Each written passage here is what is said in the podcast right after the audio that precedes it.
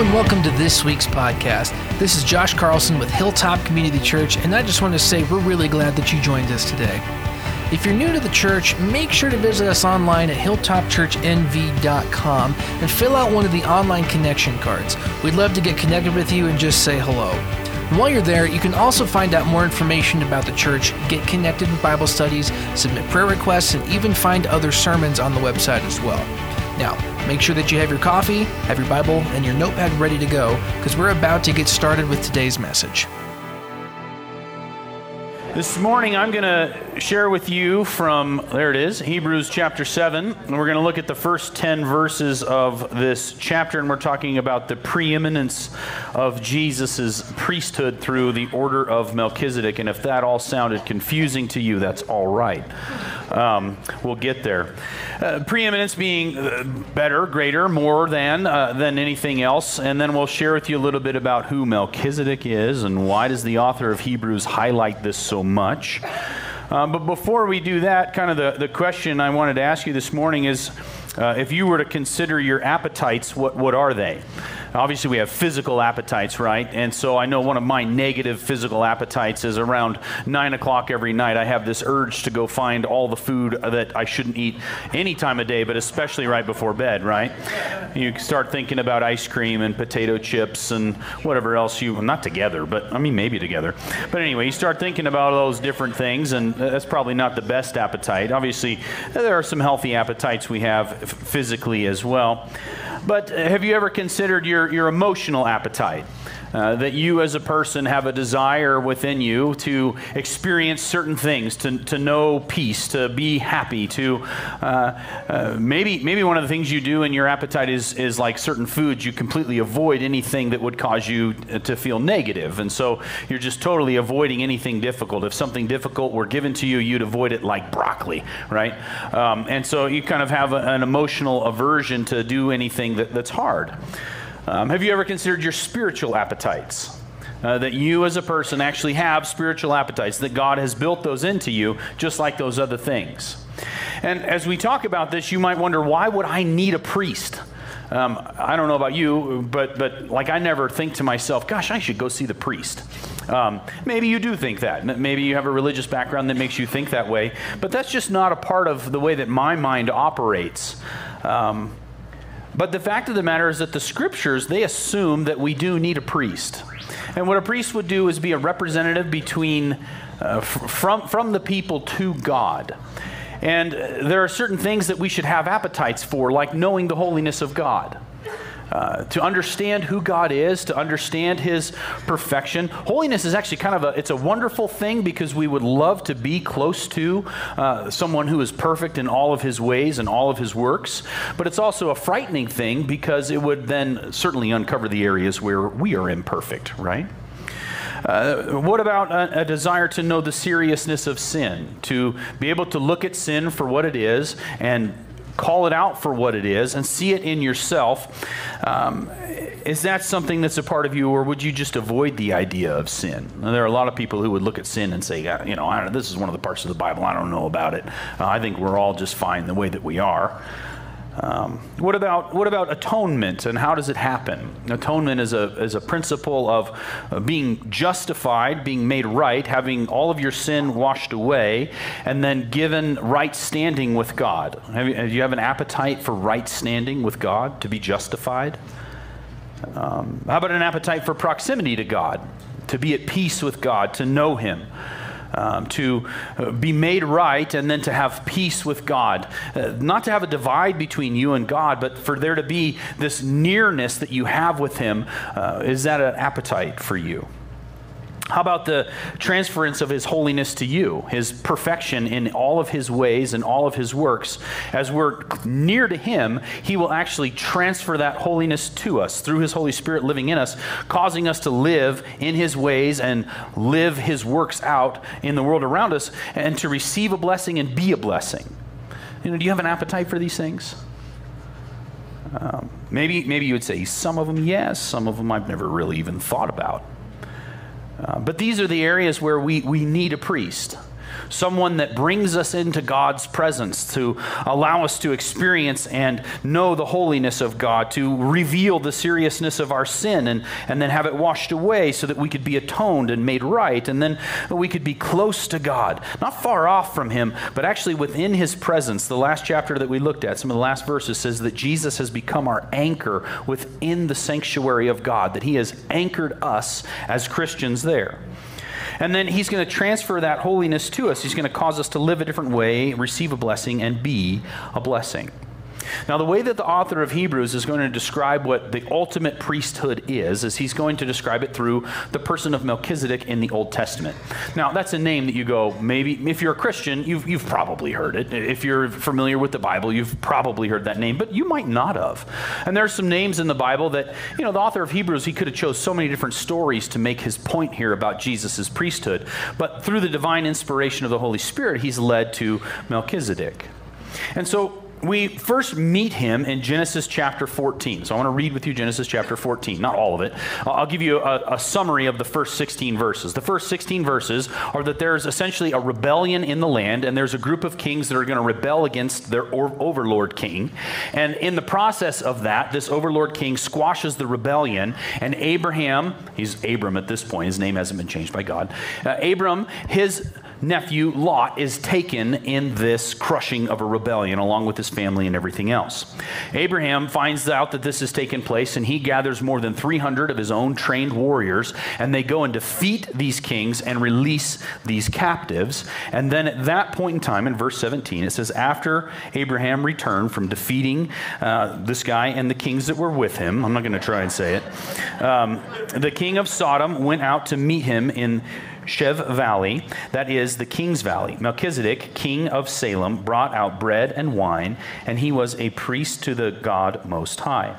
He blessed him and said, Abram is blessed by the God Most High, creator of heaven and earth. And blessed be the God Most High, who has handed over your enemies to you. And Abram gave him a tenth of everything. So this is where we first meet Melchizedek as he comes out and he offers a blessing. He gives a blessing to Abram. Then the king of Sodom said to Abram, Give me the people, but you take the possessions for yourself. But Abram said to the king of Sodom, I have raised my hand in an oath to the Lord, God Most High, creator of heaven and earth, that I will not take a thread or a sandal strap or anything that belongs to you, so that you can never say, I made Abram rich. I will take nothing except for what the servants have eaten, but as for the share of the men who came with me, they can take their share. So let me show you kind of what's going on here. We have a classic confrontation that's given as an archetype. And so we have the king of Sodom and the king of Salem. Sodom in the Hebrew actually means destruction or and desolation. And so the king of Sodom is the king of destruction and desolation. He's known for his land being a place of idolatry, worshiping the creation over the creator, and those practices that are against God's heart. And what's interesting is the king of darkness and destruction, desolation, what does he he do? He offers Abram a deal right? He says, If you do this, I'll do that. And then the king of peace, uh, the king of Salem, and the king of righteousness, he shows up in the person of Melchizedek, and he represents God's heart. And instead of offering a deal, he gives a blessing. This is a distinct difference between having a relationship with the world and darkness and having a relationship with God. Uh, what, what, what darkness and desolation is going to do is it's going to try, try and make a deal with you. If you do these things, I'll give you this right? It tries to make a deal with you. But what God does is He shows up and He gives a blessing. It's unconditional, not based upon our actions, but just out of the goodness of who He is. And so, this classic confrontation, it provides this archetype. We're all positioned to make a choice on what king we follow and what kingdom we pay allegiance to. We, incur- we are encouraged by the text, like Abram, to make an oath not to take a thread that belongs to the kingdom of destruction and desolation, instead, to receive a blessing by knowing the King of peace and of righteousness. And so maybe this is a question you need to answer this morning is have you made a deal with desolation and darkness based upon your works and your performance to receive certain things or are you receiving blessing from God? Because what I'm going to show you is, is that forms of religious practices that man, men, that people have come up with, they're always a deal. If you do this, you'll receive this. If you work hard enough, you'll be accepted by God. Right? And that's what, that's what we fall into. We fall into practices that say if you do these things, we'll make a deal with you, and then based upon how you perform, you can get something from the deal that you make. And what God does is totally the opposite of that. He shows up and he says, out of his goodness and out of his love, he's just going to bless you. He's just going to, out of, out of what's called grace, give you what you don't deserve. And what we're called to do is say, where is my allegiance? Am I, am I making a deal with darkness? Am I making a deal with the world around me? Or am I turning to God and saying, thank you, seeking blessing? Now, there's a little bit more about Melchizedek that the first century Jewish mind would have thought. Uh, they would have used Melchizedek as a symbol for the Logos. So these aren't necessarily biblical views, but these are views that are, were, were prevalent among first century Jewish people that the author of Hebrews is writing to. Now, the Logos we know from the Gospel of John was a very common way for the Greek mind, and then it influenced the Jewish mind, to say there's, a, there's an overarching truth that exists, and it's manifested in certain ways. And so the Greek people, they would have said the Logos was manifested in philosophy or experience. The Jewish people would have seen it expressed in, in the Old Testament and, and in the person uh, of, of Yahweh, the God of the Old Testament. What John, uh, the author of, of John's Gospel, what he draws to uh, us to see is that the Logos is actually manifested in the person of Jesus, that the overarching truth that is the absolute truth of all things is made real to us in the person and work of Jesus Christ. And so they actually saw Melchizedek as a symbol of this. It's interesting, we don't know who the author of Hebrews is, but as I read it more, I kind of wonder if it was a collaboration. Because there are parts of it that really sound like John, and there are parts of it that really sound like Paul, and there are parts of it that really sound like somebody else. There's, uh, we don't know, but I'm starting to wonder if they came together and wrote this. We don't know, but uh, I'm wondering. Another thing for Melchizedek is that he was a, a symbol or the, the year of the Jubilee, which in the Jewish calendar, every 50 years, all these debts were forgiven, all these different things took place. The land got a rest. They did it in cycles of seven, but there was also this 50 that took place. And they called that the year of Melchizedek. That was found in the Qumran, which is writings of the Essenes, found, we're the same place we found the Dead Sea Scrolls. Uh, another view of Melchizedek that he brings deliverance and salvation. He was a victor over Satan and his evil spirits. A lot of people viewed him as a heavenly figure, perhaps an angel. Uh, the book of Second Enoch, which is a apocryphal or extra biblical book written by Jewish people around that time, uh, say that he saved. He was saved from the flood to continue a line of priests that was started by Seth, and Seth is a ancestor of Noah. His name means appointed one, as a replacement for Abel. And so these are some of the views that they had of Melchizedek that he's carrying on a special priestly line, uh, that he was a heavenly figure, that he defeats Satan and his evil spirits, he brings deliverance and salvation. Know, the year of Jubilee, he brings great joy and restoration to the people, and that he was a symbol of the Logos. And so what's interesting is what the author of Hebrews does is he says, those are all really interesting views. Let me help you take it a step further and show you how he is actually a archetype or a type of Christ. And so in Hebrews chapter 7, it says this For this Melchizedek, king of Salem, priest of God Most High, met Abraham and blessed him as he returned from defeating the kings. And Abraham gave him a tenth of everything. First, his name means the king of righteousness, then also the king of Salem or the king of peace without father or mother or genealogy, having neither beginning of days or end of life, but resembling the Son of God, he remains a priest forever. So let me show you some places where Jesus and Melchizedek overlap. They are the king of righteousness, the king of and the king of peace. Righteousness is to do God's will and his works. It's to think like God, it's to speak like God, it's to behave like God in the, what he says is right and wrong. And then he's also the king of peace. It's interesting when we see righteousness and peace within the scriptures, you have to understand that righteousness precedes peace. You cannot have peace without righteousness. And so to seek peace without God's ways, you'll never find it. Maybe you can't find peace. Maybe you, you, there's just a constant unsettled in your life. Um, and, and, and I'm not guaranteeing it, but it is worth saying Am I seeking peace without seeking righteousness? Am I, am I treating other people wrong and yet, yet looking for peace? Am I, am I ignoring God and trying to have peace? Right? You can't, it doesn't work. Righteousness precedes peace. You, you won't feel at peace in life until God's ways and His will are being, are, until you're seeking those things. But Jesus and Melchizedek, they're described as the king of righteousness and the king of peace, a priest of the Most High God and a priest forever. Uh, we see that, that Jesus and Melchizedek do these things of representing the people to God and drawing them into close relationship and showing them how to have salvation and bringing them freedom and justifying them, all these things. Uh, it says that he has neither a beginning nor an end of end of days. That doesn't mean that he, he didn't have it, but it wasn't recorded in the scriptures. Um, the other thing we see about Melchizedek is when he shows up to Abraham, he shows up with bread and wine. It's one of the first places in the scriptures we see God being worshiped with bread and wine. Uh, the next place that we really see it in a prevalent way is Joseph. And, and, if you read the story of Joseph in Genesis, there's all these places where Jesus, uh, where we see Jesus in the actions and in the person of Joseph. But he's one of the next places that you see bread and wine. And then we see it in the, in the Passover elements of, of bread and wine. And ultimately, Jesus picks things up and shows how they've always been pointing to his sacrifice uh, of himself for us to be saved.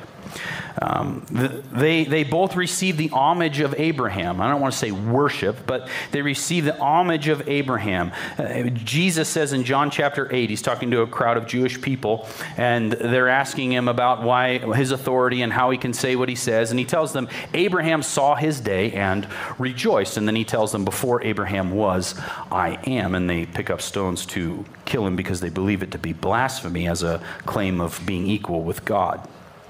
But they both receive this homage from Abraham. And the other thing is that they're both not from the tribe of, of Levi, which to the Jewish reader, they would have gone the only place that priests come from is from the line of Aaron, Aaron, the tribe of Levi. That's where priests come from. Jesus can't be a priest. He's not from the tribe of Levi. He's from the tribe of Judah, which is where kings come from. What God does is he shows them that Jesus is both a king and a priest, a king from the line of Judah, and a priest from the line of Melchizedek who lives forever, and his priesthood never never ends. Okay?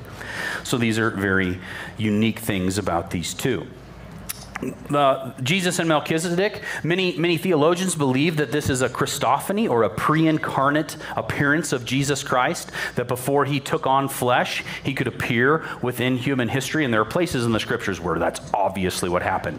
This one isn't as clear. And so is this a Christophany or a, a type of Christ? And so I think the key word here for us to understand this is resembling in verse 3. The Greek word means to make like, make similar, to be comparable with. It leads to typology rather than than a pre-incarnate manifestation of Jesus or Christophany. But there is a very, but there are very good Bible scholars who believe that this is the case. What's important for us to recognize is that God is revealing himself in personal and meaningful ways. He guides us away from darkness and destruction, Sodom, and to righteousness and peace. And he's doing this for you and I as well. He, he is manifesting himself in our lives in very personal and meaningful ways. And what he does for us every time, among other things, but he's always going to do this. He's going to lead you away from sin and desolation and destruction and to righteousness and peace. He's going to lead you to not think like uh, those that are opposed to him and living in, a, in an offensive way towards God, but he's and make a deal with that. But instead of making a deal with darkness, he's going to lead you to righteousness, his ways, his thinking, and to peace. And so if you're willing to look at your life, I want you to, I want you to see the places where God is doing this for you. He's revealing himself to you in meaningful and personal ways. He's calling you away from your sin to be saved from it, to be justified by the death, burial, and resurrection of Jesus Christ, and then to live in his ways and for his works so that you can be at peace with him and other people. That's what he's doing. He's doing that for you. He's doing that for me. Meaningful and personal ways. What are they for you? How is he making himself meaningful and personal to you? Are you paying attention to his voice? Are you, are you allowing Him to lead you? Do you have an appetite? to be led by God? Uh, is your spiritual appetite for Him or is it against Him? And that's what this passage is causing us to question here. He goes on and he describes how great Melchizedek is. He says, Now consider how great this man was. Even Abraham, the patriarch, patriarch, gave a tenth of the plunder to him. The sons of Levi, who received the priestly office, have a command according to the law to collect a tenth from the people, that is, their brothers and sisters, though they have also descended from. Abraham. So he's drawing out the principle of the Old Testament tithe and giving a tenth. We'll talk about that in a moment. But really, what he's doing here is he's saying, Why would you return to the priesthood of Aaron when a greater priesthood has arrived? You know that you need help in your reconciliation with God through someone working on your behalf to save you from your sin through a sacrifice. So, why would you go back to sacrifices that are given again and again and again and again to recurring payments when the payment has already been made in full? Why would you do that?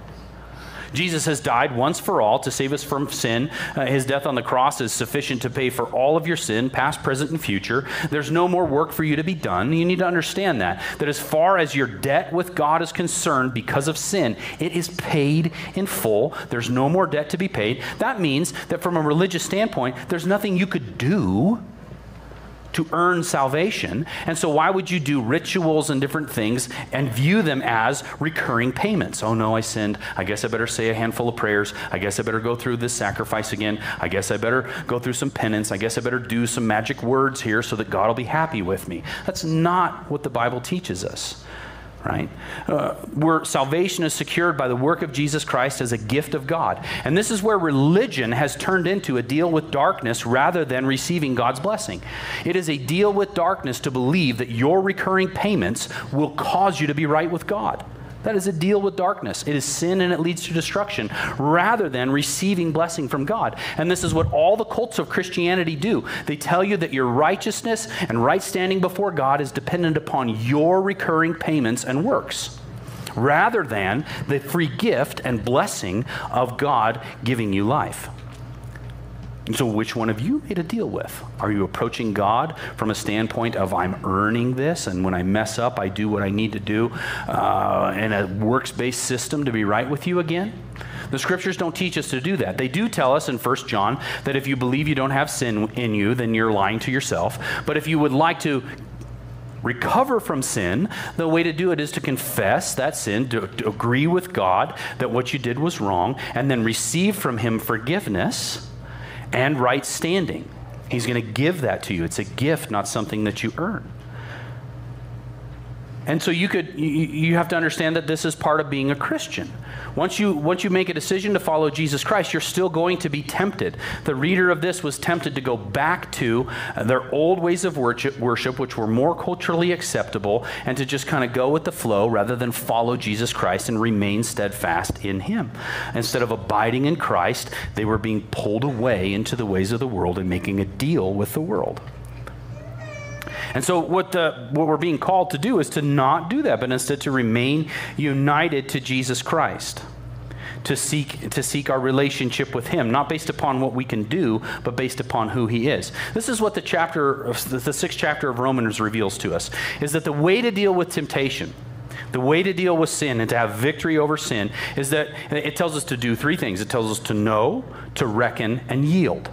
We need to know who God has made us and what He has done for us. So I'm tempted to sin, and I go, hold on, I know who God has made me. I'm His child. I understand what He's done for me. I understand the new identity that He's given me, that I've been buried with Him and raised with Him to newness of life. And so, why on earth would I do this? I'm going to add it up. I'm going to reckon the truth to be that the right thing to do would be to live for God's will and practice His ways so that I could be uh, living a life that's a blessing rather than something that's constantly dragging me down. So I'm going to know the truth, I'm going to reckon the truth, I'm going to add it up, and then I'm going to yield myself to the Spirit of God and allow Him to lead me.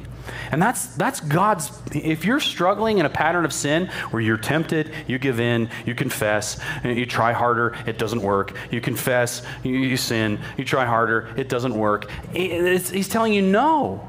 I mean, He'll forgive you because He's gracious. But his, his pattern for you to win and have victory over sin is to know the truth of who Jesus Christ and what he's done, who he's made you, the life that is within you, to reckon that to be the truth, and then say, God, I trust you. I yield my body to you for righteousness. I want you to lead me. And that's victory. You'll defeat sin. Not because you can defeat sin, but because you've yielded yourself to the one who has all the power. And so, why would you go to a form of salvation that's dependent upon re- recurring payments for debt when it's already been paid? Now, this practice of giving a tenth, this was a way of thanking and recognizing God as the giver of all, given as first fruits or before using material wealth for anything else. So, the biblical principle here is that everything that you have and everything that you get, material wealth, is a blessing from God. You might be thinking, I wish you'd give me more, right? I don't know. But eh, you get what I'm saying. It's a joke. But anyway, everything that we get is from God. And so the, the biblical principle is to say right off the top, I'm going to recognize that He is the giver of these things. Uh, the Old Testament, it was a tenth that they asked to give, uh, that, that, they were kind of required to give, and it was a way of ensuring that the tribe of Levi was free from working or owning land. The, the tribe of Levi, the priests, were actually, they weren't allowed to own land and they weren't supposed to work land. Instead, they were supposed to receive a tenth from the rest of the tribes so that they were free for their priestly duties. Now, the question many people will ask is this a requirement of Christians today? And my answer is no. You're not required to give a tenth. It's not a biblical requirement. What is a biblical requirement is for you to say, God, I thank you and I recognize you as the giver of all. And there's two attitudes in giving how much can I keep? And how much can I give? And the question you want to be asking God is not how much can I keep, but God, how much can I give? And there's a very famous preacher. Uh, from, from England. And when he was roughly 22 years old, he was receiving a salary, and he realized that his salary at 22 years old provided everything that he needed with just a teeny little bit left over. And the teeny bit left over he gave, he gave away. And he told God, I realize I can live on, let's say in today's world, I can live on $40,000. Everything that I make over that, I'm going to give away. And that's what he did until he was an old man and passed away. Everything that he made over his basic need, he chose to give away because that's what God led him to do. So go and do the same. No, I'm not saying that. I'm saying that's what God led him to do. And so the, the question for you is have you had this conversation with God? God, I thank you for blessing me. You've given me a job, you've provided everything that I need, and then some, because I'm an American and we always have and then some in America. And so, God, what, what do you want me to do with the extra? Um, how can I use it as a blessing for others? And so that's kind of the question that you want to ask yourself in this situation. Um, if anybody demands that you give a tenth or tell you they want to look at your bank accounts, and if you're not giving a tenth, boy, run away from that guy. Um, because that's not what the scriptures are leading us to. So, anyway, that's the giving of a tenth, but that's really not what this passage is about. It's more about this priesthood. He says, But the one without lineage collected a tenth from Abraham, talking about Melchizedek collecting a tenth from Abraham, and blessed the one who had the promises. This is an interesting thing. Genesis chapter 12, uh, God blesses Abraham and he makes the, the beginning of the Abrahamic covenant with him. That he's going to make him have descendants more than the stars. He's going to have a land that is flowing with milk and honey, and that he is going to be a blessing to all of the nations. Through him, he's going to be a blessing through all the nations. He gets land, seed, and blessing. Genesis chapter 14. Abraham has an opportunity to pay allegiance to the king of Sodom and receive material wealth to make this deal with darkness and he rejects it. He makes an oath and he says i won't even take the i won't take a, a strand i don't even want your, a piece of thread from you right I don't want anything to do with darkness. And then Genesis chapter 15, God shows up and he reiterates the covenant and makes it stronger with Abraham. So Abraham is taking steps of faith and trusting God. God is blessing all the way. And that's what you want to you and I want to be doing. God is blessing, I'm responding in faith. God is promising, I'm responding in faith. That's that's what we're called the walk that we're called to. He says, without a doubt, verse 7, the inferior blessed the superior, saying that something that would have been shocking to the Jewish ear that Melchizedek was superior to Abraham. In one case, men who will die receive a tenth. In the other case, the scripture testifies that he, Melchizedek, lives. In a sense, Levi himself, who receives a tenth, has paid a tenth through Abraham, for he was still within his ancestor when Melchizedek met him. Uh, let me explain that. The emphasis here is that the, inf- the inferior and the superior. The old priesthood under Aaron ended at death, was hereditary. Abraham was the great grandfather of Levi. That's what he's saying. Abraham gave a tithe to Melchizedek, therefore Levi did. Um, that's, that's the argument at the end there, and still deserved a tenth. More so, Abraham's tithe to Melchizedek demonstrates. Who, that I should how not who but how Levi is lesser how much greater is the priesthood of Melchizedek that is perfected in Christ? Again, why go back to Judaism, social, social pressure? And he's essentially saying that's weak. Um, and for us as Christians today, in the 21st century, probably none of you are thinking, you know, I could have gone to the synagogue this morning, but I came here. Maybe you are, I don't know. Uh, but most of us aren't being pulled back into Judaism. Most of us are being pulled back into the world around us. And what the world around us is telling us is, is things like you can't trust the Word of God. It's telling you things like God's definition of righteousness isn't the right definition of righteousness. His ways and His works aren't perfect. His ways and His works are totally imperfect, and instead you should trust in your own human ability. That would be the social pressure. And for you to give into it as a Christian rather than maintain your faith in Christ, that, that's weak rather than being steadfast with Him and holding on to Him, abiding in Christ, he's saying, he's saying that's weak. And so, do you need a priest? Do I need a priest? So, we talk about the holiness of God, Deuteronomy chapter 32, verse 4. I've, I've mentioned this several times. God is perfect in His works and His ways. Do you know anybody like that? Where you go, everything that He does is perfect, and all of His patterns of life are perfect. You know anybody like that? I don't. I know I'm not like that. I, I, but I do know uh, that through the seriousness of sin, Matthew chapter 18, woe to the person of offense, the person who lives in a pattern of offense towards God, who continually rejects God and leads other, others to do the same. He says, Woe to that person. The end is not going to be good. Instead, I know that I need someone to make atonement for me. In 1 Peter chapter 2, we see that Jesus bore our sins in his body on the cross. That when Christ went to the cross and he died up there for us, our sins were in his body so that they would be removed from us and there no longer be a penalty. It was paid in full. Through that, Ephesians 2 13, I've been brought near by the blood of Christ. My proximity to God was once far off because of sin, but by the blood of Christ, I've been brought near. As we saw in the last chapter, Jesus has anchored us in the very sanctuary of God. He's placed us inside his family. And in the process, he's transferring his holiness to us. First Peter, quoting Isaiah, says, Be holy because I am holy. The idea is that if you live in close proximity to God, his ways and his works will rub off on you. There's, it's what he's going to do. He's going he's gonna cause you to live in a different way through discipline and through love and, and through tenderness, but also through a hand that, that guides and, and maybe twist your arm when it needs to be twisted.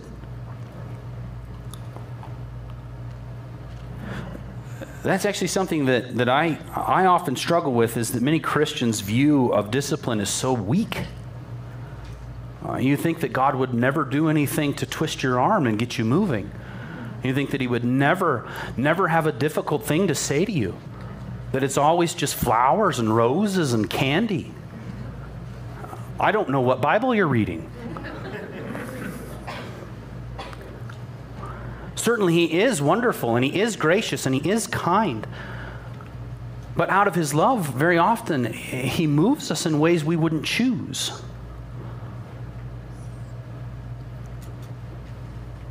And that's a blessing in every way. He meets all of our needs. And when He meets our needs, here's what you need to understand. When He meets our needs, the point of meeting our needs is so that we will excel in good works. That's the point. He's caring for us and blessing us and guiding us and disciplining us. And He's doing all of these things in order that we would excel in good works. That His holiness rubs off on us and then is, is through His Holy Spirit lived out of us.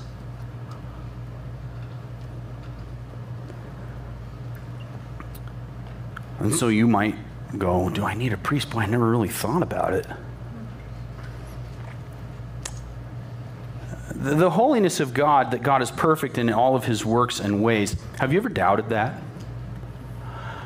Have you ever looked at the Bible and gone, He's perfect in all of his works and all of his ways. And then you read some of those stories and you go, I don't know, that sounds that sounds kind of rough. There's a book that just came out recently. And this guy was a, a, a, pastor of a church in Texas. He was raised in the church. He felt a call to follow God at about 16 years old. And his, by the time he was in his 20s, he's leading a church in Texas. He's in his, in his late 40s, early 50s now. And he just came out with a book that is uh, Leaving Jesus and, and his, it's his story of how he was raised up in the church and he, and he believed all these things. He taught all these things. But what he saw was these inconsistencies in Christians. He saw these places where Christians were doing things that he identified as not of Christ. And some of them weren't. And so every time that he saw that, he began to question God. His, his eyes were on the works of people rather than the person of God. And it caused him to doubt his faith. He also shares that one of the things that caused him to run away from the church and run away from Jesus was that every time he expressed a doubt, somebody in the church told him he wasn't allowed to do it. That is not right. If you have doubts about God, you have questions about God, he, run, run, ask him. There's no question you can't ask God. Uh, there's, there's, no, uh, there's no doubt that he, he can't handle you expressing to him. And if anybody tells you that you can't express your doubts about God, that you just got to sweep them under the rug and cover them up and hope they go away, no. You need to dig into those. Because we want to know, we want to have an appetite for his works and his ways. And sometimes his works and his ways, because his ways are not my ways, they're unappetizing to me. But what I want to learn to do is love what God loves. So that means I have to understand and trust. So never run away from your doubts in God, but instead dig into those, ask questions, learn about Him, have an appetite for His holiness. If you've never confessed your sin, if you've never said, God, I need forgiveness, I pray that today is the day that you do that. Say, God, I need forgiveness. Sin is a serious thing. I don't want to live in offense to you. And, and I've been making these deals with darkness. I've been making these deals with the world. I've been making these deals with religion. How are they working out for you? Are you experiencing peace? No, it's because you need forgiveness. You need righteousness. And once you've made that decision to express your uh, need of forgiveness for God and thank Jesus for bearing his, your sins on the cross and, and, that his blood has brought you near to God, he's going he's to cause you to live a new way. And so maybe today is your day of salvation. You say, God, today is the first time I say, I need forgiveness. I thank you that you've given it to me on the cross of Jesus Christ. I thank you that he bore my sins in his body. I thank you that you've given me new life. I want to I want to trust you as Abraham did, not knowing everything, but step by step, trusting you more and more. He'll cause you to live in new ways, and then you'll be a blessing as He meets your needs. Let me pray. Father, this morning we thank you for your word, and we thank you for your holiness, that your works and your ways are perfect. What you do and the patterns that you follow, the promises that you have made, are perfect. Father, I pray for anyone here this morning that has doubts about that, that they would dig into the doubt. That they wouldn't sweep it under the rug, that they would seek out somebody and, and through, through that relationship with another believer, uh, that they would dig into the scriptures and know you more, have their questions answered. You're a good God. You developed us with, with an intellect, and, and you don't want us to neglect it, but instead to dig into you. Father, I pray for the person here this morning that, that, that takes sin lightly, that thinks that sin is not that big a deal. and they're making, they're making, they're making the choice to be united to the world around them rather than to you through what you've done for us. I, I pray that they would repent of that. They confess it as wrong. I thank you that you've taken our sins on your body on the cross and we've been uh, cared for, atoned for, made right, and justified. I thank you that you brought us near and we're your children. God, if somebody's feeling far off from God today, may they hear that truth. By the blood of Jesus Christ, they've been brought near to you. Pray that they would trust in your sacrifice. God, transfer your holiness to us as we're close to you, and then cause us to live as a blessing to those around us, excelling in good works. Excelling in, in caring for those who need care, and excelling in, in justice, excelling in spotting sin and calling it what it is, excelling in, in reconciled relationships, excelling in proclaiming the good news. I ask these things in Jesus' name. Amen.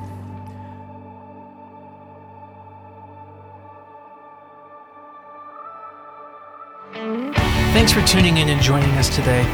We hope that this message encourages you to continue taking steps towards seeking and understanding God's truth. The dream is that Hilltop is a home for the growing family of God, and we're so glad that you are a part of the family.